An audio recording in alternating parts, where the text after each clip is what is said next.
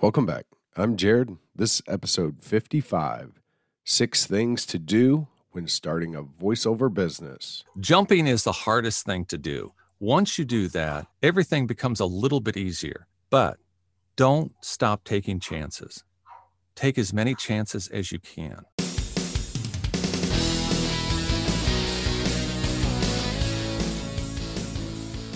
Welcome to Up Your Average, a podcast where together we will navigate the ups and downs of life and business. I'm your host, Jared Van Dyke. Ladies and gentlemen, I am so excited to have someone on the podcast with me today.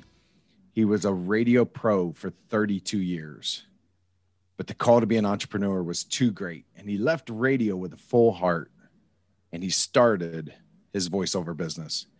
He's worked for some of the biggest names in the business: BMW, BASF, Delta, Adidas, Merck, and more. Way too many more to talk about. He's the host of the podcast, The Voice Over Hustle. Ladies and gentlemen, Steve O'Brien. Hey, Jared. Thanks for having me on the show today. I really appreciate this opportunity. Oh, man, I'm excited to have you here. So knowing that you're in voiceover and knowing that you went 32 years as an employee at a radio station and making that jump, I'm curious. I just got to know, and I'm sure everybody wants to know, how was that jump? Was it easy to do? Oh, no. First off, my wife is the one who is the most courageous in the family. And I had actually, had a plan several times of, hey, I'm going to do this, and then on this date, I'm going to quit. And, the date would come, and I'd be like, oh, well, this is happening. And so I put it off like 3 times. And my wife is like, you need to just nut up here, okay? You just need to do it. Well, the last time came, and it was like 2 or 3 days before I was supposed to quit. And I went in, I told her, I'm like, I can't quit. She's like, you can do it. I'm like, no, you don't understand. If I wait 2 more months, they will give me a bonus. How about that? Wow. How about if I quit after the bonus? She goes, yeah, I'm on board with that. Yes, that's good. So I did quit after that. And I felt like when I walked in that day to the radio station, and you have to understand, the station I worked at, it's 7 stories. It's a huge building. Oh, wow. It's downtown Indianapolis, which is, it was on the circle. It is a palace. It is the most gorgeous building, radio station I've ever seen. And I've seen radio stations all over the country. And I walked in, and I kind of felt like everybody knew that I was quitting that day. It's like everybody had a little extra high or something to me. And I'm like, does somebody know something that I don't know? But I walked into my boss's office just to kind of chat with him, because I had just gotten back from vacation and he wasn't there. So I left him a voicemail, and he came running down to the studio, and he's looking in the window. I had this great big glass window I had my own studio, which was also an office.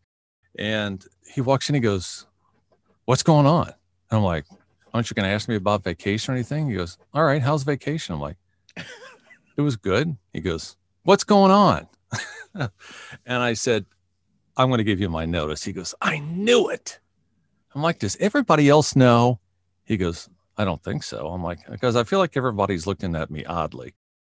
And he's like, no, he said, but you never leave me voicemails. And so I knew something was up. Wow. But I've known, his name's Bob Richards. I worked with him. He'd hired me a couple of different times. And so we were very good friends, very close. He was very understanding. And he said, can you give me more time? And I'm like, absolutely. If you need more time, cool. I'll give you 2 more weeks.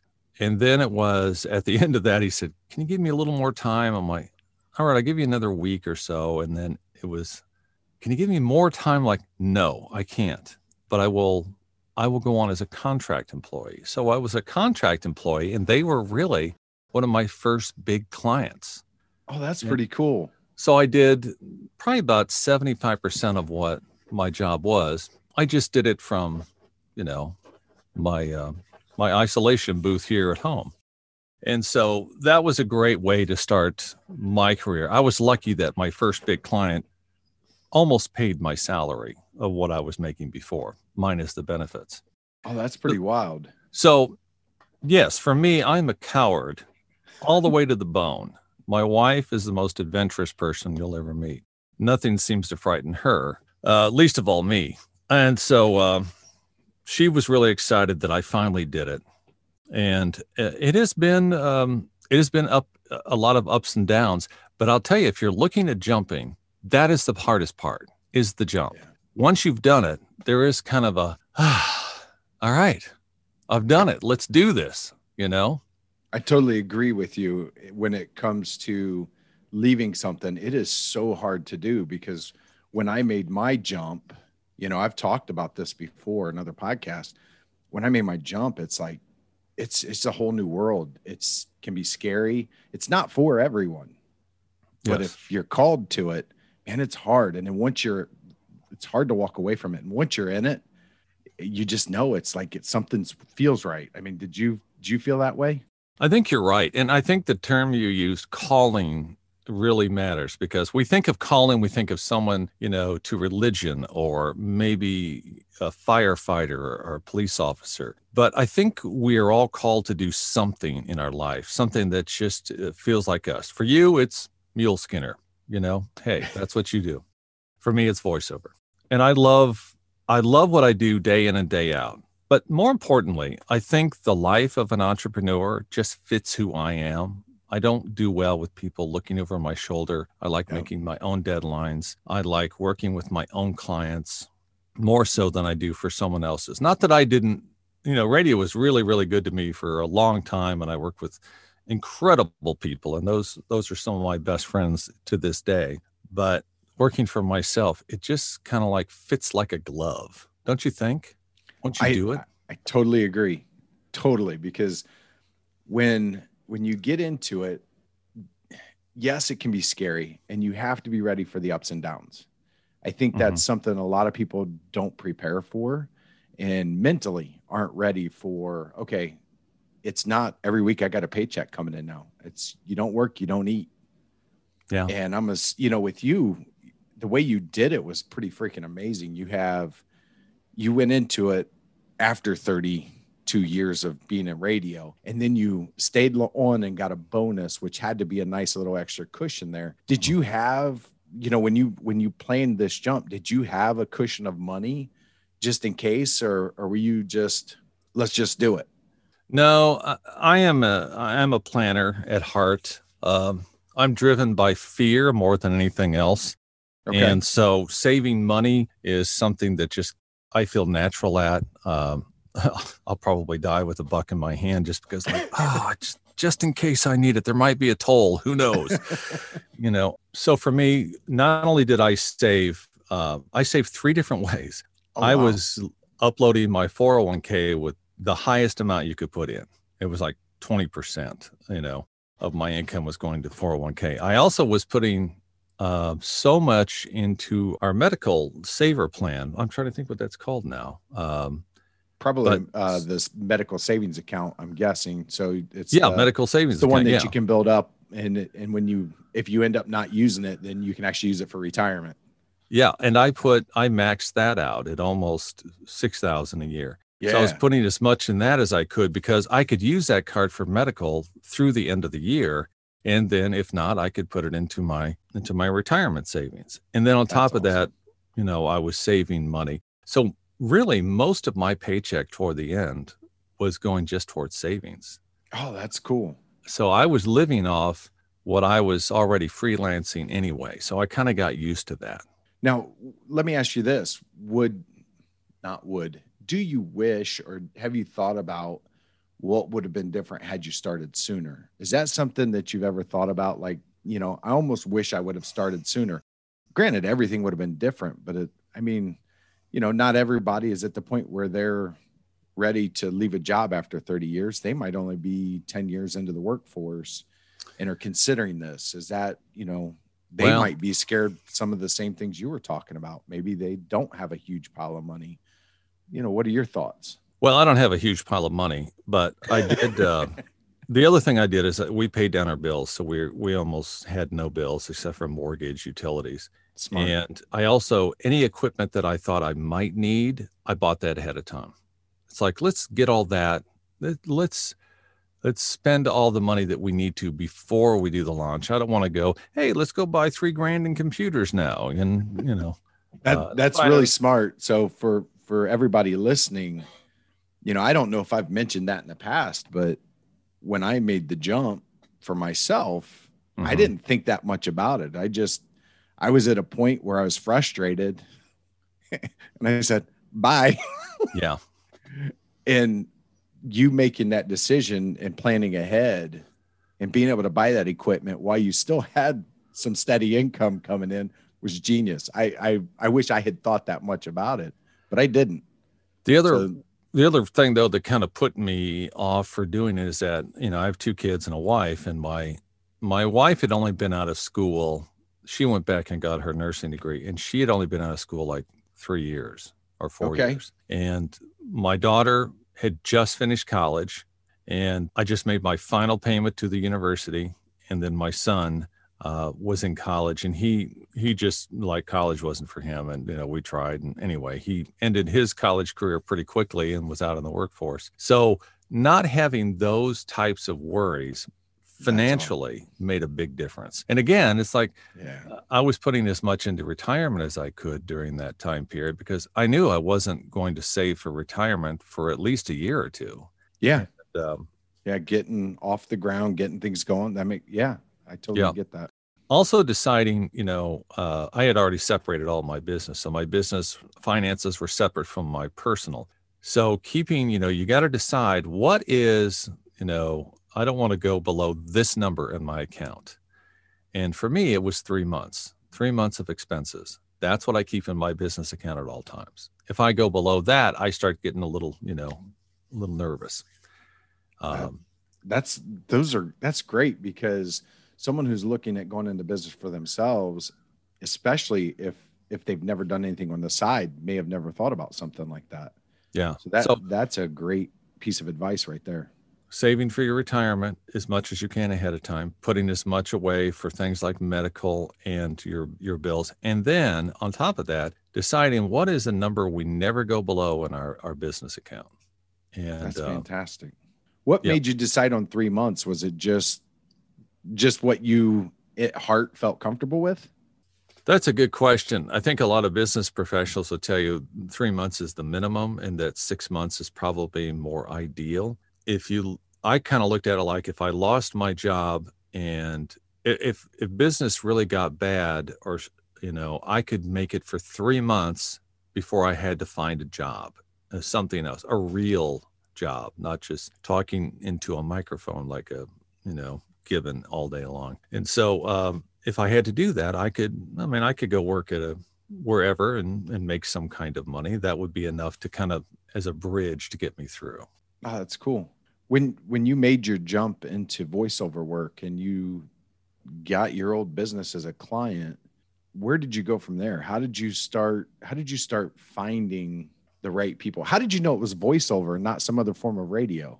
You know, I know I'm hitting you with several questions. I'm just lots of things going through my head here, and I'm excited to hear what you have to say about these. So pick one of those two if you want. You can start with how you knew voiceover was the route to go instead of some other form of radio, and then we can dive into the other.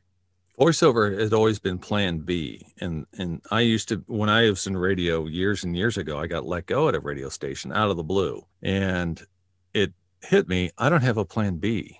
Now, I was lucky.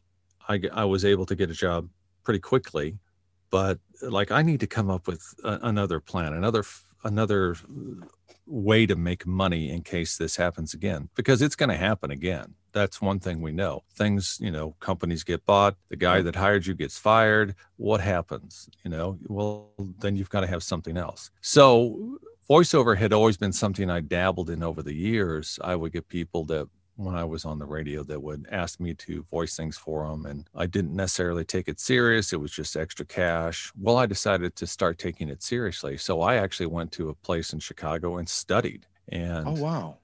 I studied for several months, and I didn't have to drive to Chicago. We could do it virtually from the house. And I started setting up a studio, and then I voice demos and started marketing myself. When I started marketing myself, we actually mailed CDs. So, oh, wow. Which really isn't that long ago. I know it sounds like CDs. What do you call those again? But people are like, what's that? Yeah. So I used to mail postcards and CDs, and email marketing wasn't really a thing yet. Yeah. So I had been building a voiceover business for a while. So I decided, plan B needs to become plan A.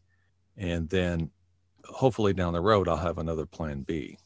So you had already done some thinking in the past about this, which made it even easier for you to jump than when the time came. Yeah, I'd been doing voiceover for 10 years before I quit. Wow. So I already had clients.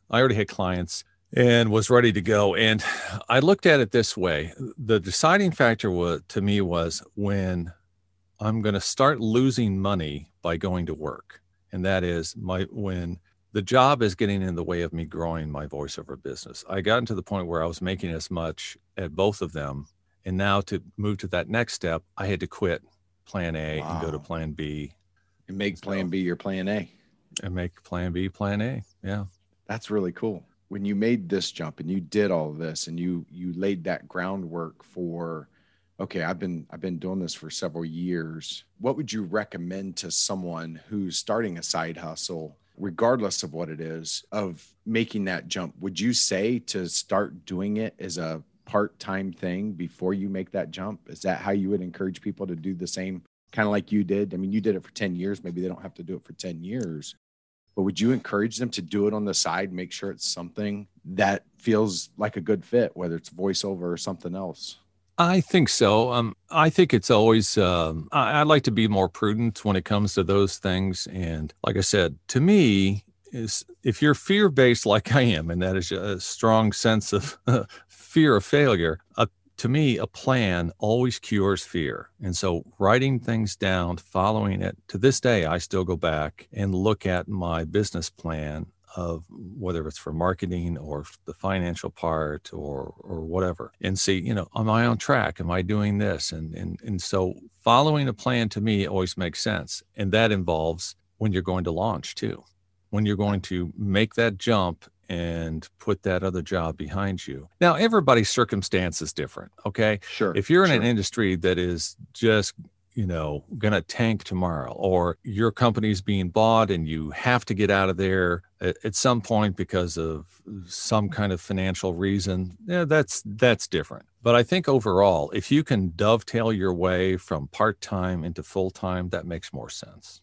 That's cool. I like that. That's something that I've tried to encourage others to do that are working for someone and they're wanting to go out on their own, is I've tried to encourage them, hey, try it, do it on the side.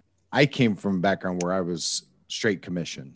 And so I wasn't really in business for myself at the time, but it operated a lot like that. So some of that fear was already tackled. I knew ups and downs. I knew what it was like to be not knowing where my next paycheck was coming from. So it made it easier for me to make that jump. And my first jump, my first real company that I started was a home inspection company. And that was, I found out I didn't like it. I created something, I was doing well with it, but I hated all the paperwork. Yeah. So I think that like you did, ramping up to it and doing it, if you can, if you have that ability, do it on the side, can make life just so much easier. Yeah. It can. And again, a business plan is something that you need to come up with. You need to know financially what you are trying to do as far as what your goals are. And, for me, it was, I wanted to be able to ramp up within 3 to 4 years. So I was making as much as I was with my other job. Well, I was lucky enough or fortunate enough that happened for me. And that plan helped keep you on track, right? It did. Yes. And I would say two things. When you get into working for yourself, everybody now is a salesperson. Okay. If you work for yourself, you're no longer just the editor or the guy who does this. No, now you are the gal who has to sell everything too. Okay. Because if you don't sell, you don't eat. Yep. And the other thing is that you need to continuously educate yourself about what your industry, who are the movers and shakers, how do things happen? You know, if you wanted to get into voiceover, and I get people all the time, they're like, so what should I charge for things? I'm like, if you don't know what to charge, you know, maybe you need to go back and just study voiceover first before you start launching and you don't even know what to charge for things. You're 3 or 4 steps ahead of where you should be. You need to learn the craft first and, you know, learn who's in the business and find a mentor and things like this. That's always, terrific. Yeah. That actually ties into one of the questions I wanted to ask you too. If somebody was interested in voiceover and wanted to get started, how would you recommend, or what path would you recommend they take? How would they get into doing a voiceover for business? So the things that I always tell people, before you start taking classes, before you start sinking any kind of money into any of this kind of stuff, go buy a book. A book's $20, you know, read about it. Do your investigation. Call, if you know a voice talent, don't call them up and ask them for everything in the world. Say, can I buy you a cup of coffee? You know what? I love free stuff. And so if someone calls me and says, hey man, can I buy you a cup of coffee? I'd like to bend your ear and ask you a couple of questions. Tell me about your career. Most people will go, yeah. But if you call them up and start peppering them with a million questions, they're going to be like, well, that's annoying, you know? Yeah. Take them out for a coffee or something like that. So research what the industry you're getting into actually works. The second thing is find a mentor or a coach and be willing to pay for it. You know, things aren't free in this life. Amen to that. So if someone, if you found someone that can teach you the business, that can teach you maybe accounting, any of this kind of stuff, that's great. Along the way, you also need to decide what I want to do and what I don't want to do. I hate doing accounting. I absolutely hate it. So I hired an accountant. My father-in-law to this day gives me a hard time about how I should not be paying somebody to do your accounting for you. That's ridiculous. I don't want to do that. Okay. Now I know how to market. So I market myself. I'm fine with that. Oh, cool. A lot of other people pay for that, but I just don't want to do accounting. And so I made that decision early on. Yep. I could learn it, but I don't want to. The third thing I say, if you want to get into voiceover, and that is you need to practice. That's one thing that voice people do religiously. They practice all the time. They're always practicing. They're trying new things. There's lots of different genres in voiceover. So whether you're doing, IVR, interactive voice recordings for like phone systems, or you're doing narrations for documentaries, or you're doing corporate narration, or you're doing e-learning, or you're doing promo work, they're all different. And so you need to study each of the ones that you are really interested in getting in. Now, if you don't mind my asking you something. Sure. When you're talking about practicing, you know, the voiceover work, how would you go about doing that? Would you just watch some videos of other people doing it and then just, you know, write down what they're saying and practice in that manner? Like practicing what someone else is already doing just to kind of get the hang of it? Or how would you go about practicing if you're new to it and want to find out, yeah, this is something I want to do, or, you know, I'm headed in that direction? No, that's a great question. When people do voiceover, they have a system of breaking down copy, and that is you're basically distilling a story. That's what a script is. It is telling a story. How do you tell that story effectively? Well, a coach will help you in how to break down that script so that it makes sense and that it's most effective. You basically are taking what the writer had written down and telling it how they wanted you to tell it. Anybody can say words. You know, anybody can speak, anybody can read something off a page, but make it into a story and make it compelling. That's what voiceover is. And so practicing that, because not every story is as easy to tell as another.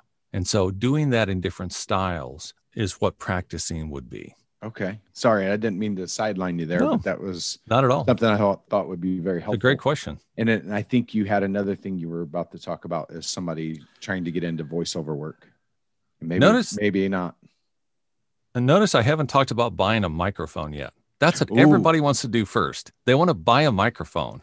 And it's like, really, don't worry about that. Okay? Really? That should not be the first thing you do. Don't go out and spend $1,000 on a microphone and then it's not going to be right for your voice. You actually want to start working on your recording space first. That is the next thing. Making a good recording space. And in my studio, there are 12 different sound panels that have been put in here, from sound clouds that are up above me to sound panels on the back. I've got bass traps in the corner. This room has been tuned. It is a very quiet room. There's no noise that comes in. I remember you referring to it as your fortress of solitude, I think is yes. The term you used. I borrowed that from Superman. Yes. So a good studio can make an average mic sound awesome. A terrible studio can make a great mic sound terrible. Wow.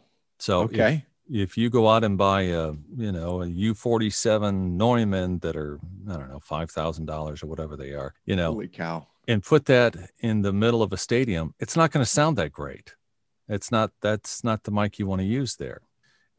But if you go out and spend $99 on a microphone and you do all I've done to a studio to get it to sound just right, it's going to make that mic really sound great. So start with an inexpensive mic, but do your room first. Get your recording space. You don't want to be close to a street. You don't want to be close to windows. A basement corner is actually a great place. You can don't buy foam, by the way. Foam doesn't do much good. What I use is I actually make my own stuff because I'm me and it's a full-time job and nobody wants it. But I use a product called OC703, which is a rigid core fiberglass product.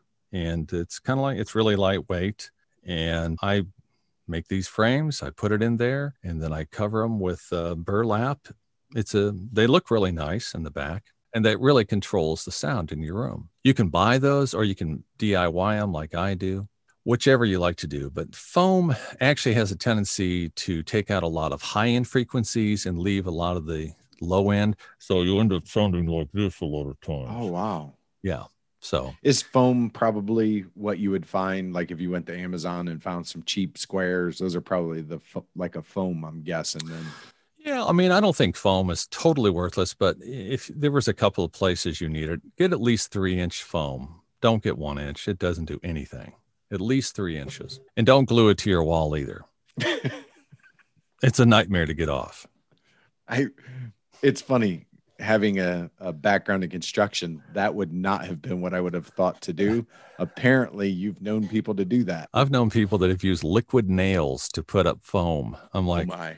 It's foam. You could have used like sewing pins to put it up, or you could have glued it to like a piece of plywood. Or plywood, yeah. Hang that on the wall like a picture. Yeah. And that would work. So after you get your room, you've picked out your room, you've got it acoustically treated. You're not soundproofing it. You're just treating it to take out the echo and any of the bassiness. That is one of the problems that you find in studios. Then you want to start researching your equipment. You'll need a microphone. If the microphone is a condenser, like most voiceover mics are, you'll need a power supply for it, a 48-volt phantom power supply. And those are usually called a preamp. So your preamp is as important as your mic. I have a $1,000 mic and I have a $2,000 mic preamp. Together, they sound pretty decent. In fact, wow. You're in construction. My preamp is all tube. It has 6 tubes in it to power it. Oh, wow. Yeah. That's pretty cool. And then you'll need some type of device to connect to your computer. And for me, I use an Audient ID14. Great piece of equipment. It's like $300. And it's like a sound mixer and an IO. And it actually has preamps on board with it also. So you could use that. It's about, 5 inches by 5 inches. Works great. Sounds awesome. And then speakers, headphones. You can buy the speakers down the road, but the headphones you'll need immediately. So you can actually hear playback. I imagine for somebody starting out too, the headphones don't have to be very high end right in the beginning either, right? Just somebody that's new to the business. Actually, they do.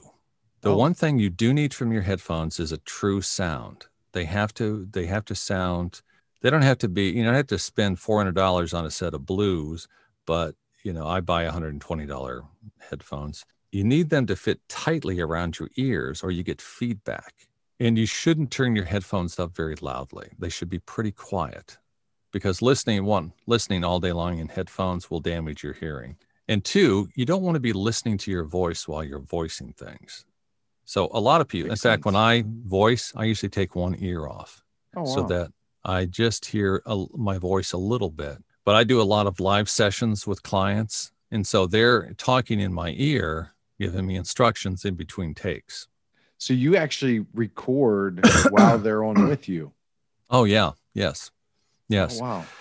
That's another. So not only will you need a DAW software, which is digital audio workstation, you'll also need to have some kind of way to connect to clients, agencies, production studios. There's various ways to do it. I use Source Connect.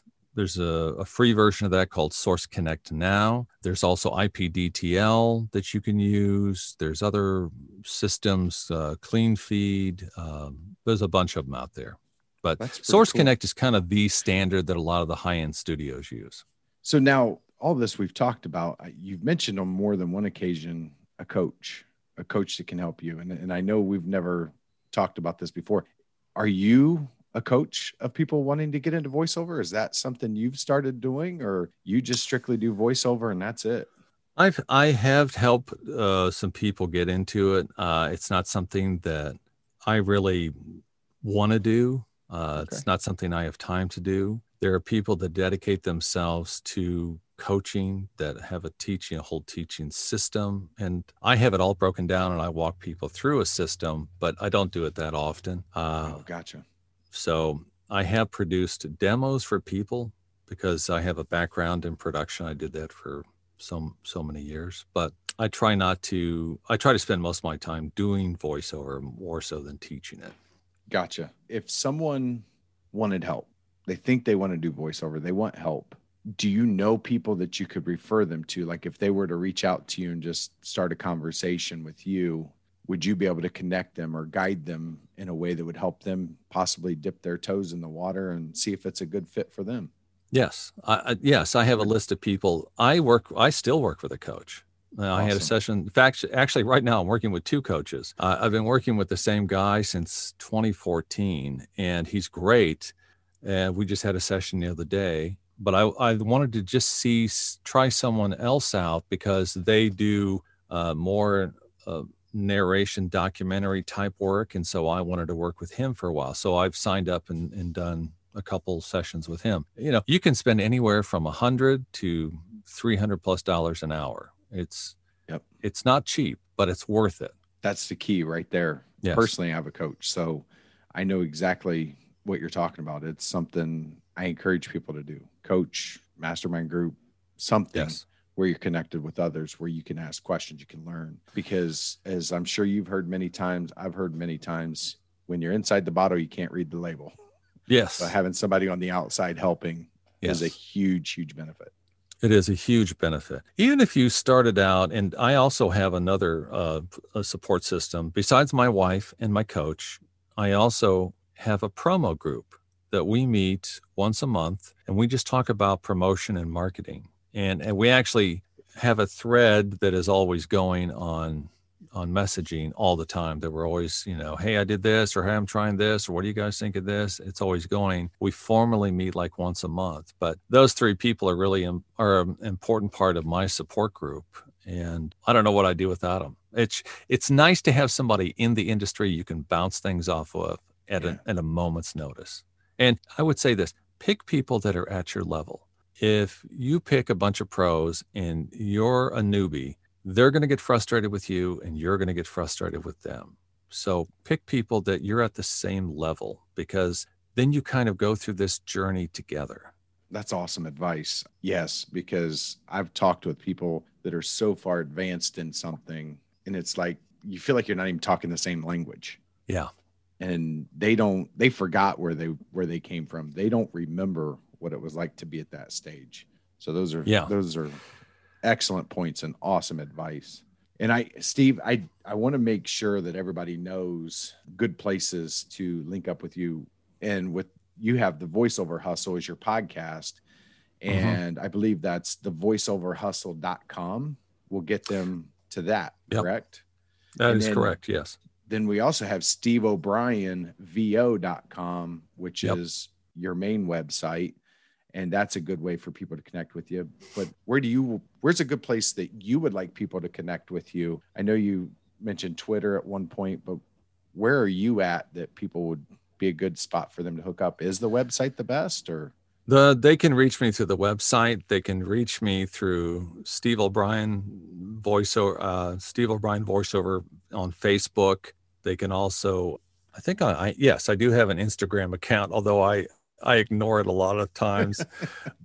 But yeah, if you want to message me, Steve@SteveO'BrienVO, and it's not BO like body odor, it's VO like voiceover.com.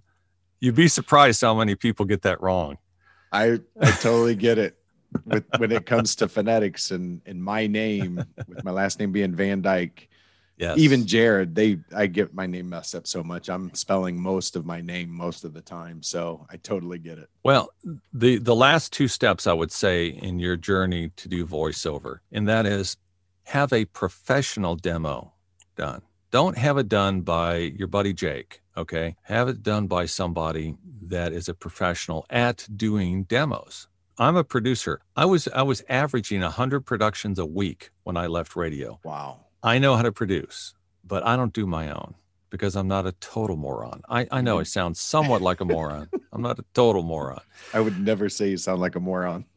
You're the best voice I hear on one of the podcasts I listen to. So I actually, the way I go through, because I know what I want on a demo. You always need something retail, and then you want to pick categories that you know are hot or that you're good at. So anything in healthcare is really big right now. So healthcare, insurance is good. Anything in finance is really good, a Fidelity spot or Barclays or anything like that. And so a demo, go to a producer that you know and trust. That's what I do. There's a studio in town that I've done a lot of work with. I know one of the producers, and I call him up and say, hey, I've got copy. Let's produce a demo. I practice it, and I know it inside and out. I know exactly where I'm going to go with it. I walk in. I cut more copy than I'm going to need. I usually cut about 11 to 12 spots, which is I'm going to use like 8. And I go through that much. And then I tell him, you pick out what we keep and what we don't. Oh, wow. You know, he coaches me through it during it. And usually we can do that in about an hour. In about an hour, I can get that all done because I'm prepared. I know where I want to go with this. And then I let him loose and he does his thing. That's cool. And having the right people makes all the difference in the world. Yes. And at some point, the other thing when you work for yourself is letting go is important. You have to have faith and trust in the professionals you work with that you've hired to do, whether you've got an accountant like I do, and I just trust her. I trust her with my financial life. I know that she's never going to miss anything. And if she does, she's going to fix it right away. And when Ben does my demo, I know he's going to make it sound good. Just let go. And that sounds like common sense, but it's not easy to do. No, it's not. It is not easy to do. No, especially if you're a control enthusiast like myself. And then I think you said we got one more thing that you wanted to cover for voiceover. What is that final thing you had in mind? So the first 5 steps are all about becoming who you want to become and having the basic tools to get the job done. The last step is the most important, and that is marketing. Marketing yourself is the most important thing. Now, that's the one step that you can kind of study as you're doing everything as you go along. Everything else I actually put in line. You should do that in that exact order, in my opinion. Okay. But the last one, you can kind of learn that as you go along. Read marketing books. Talk to salespeople. If you have a friend like Jared, who has done sales, bend their ear. Talk to them about how do you overcome no?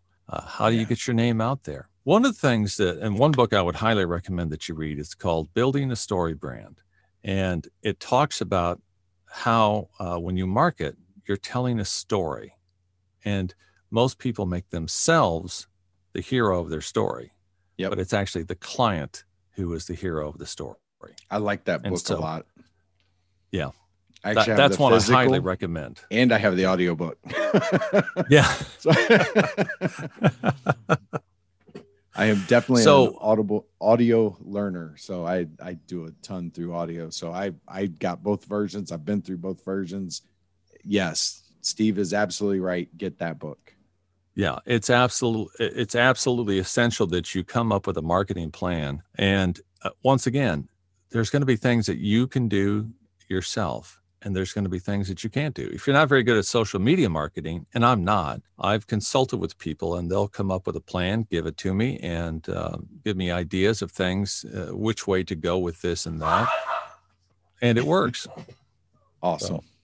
Well, Steve, I am so appreciative of your time. Thank you for coming on the show today. It means the world to me. Is there any last thoughts or any last things you'd like to put out there for the audience? The only thing I would say is this, and that is jumping is the hardest thing to do. Once you do that, everything becomes a little bit easier, but don't stop taking chances. Take as many chances as you can. Make as many connections as you can. You don't know if it's going to pay off down the road.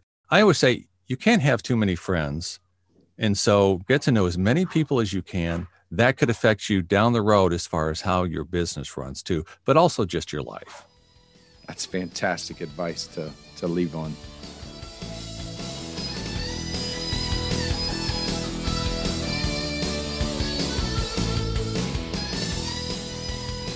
Thank you for joining me on this week's episode of Up Your Average. This episode may be over, but you can head over to upyouraveragepodcast.com, where you'll find more resources, the show notes, and any links or additional info mentioned in the episode.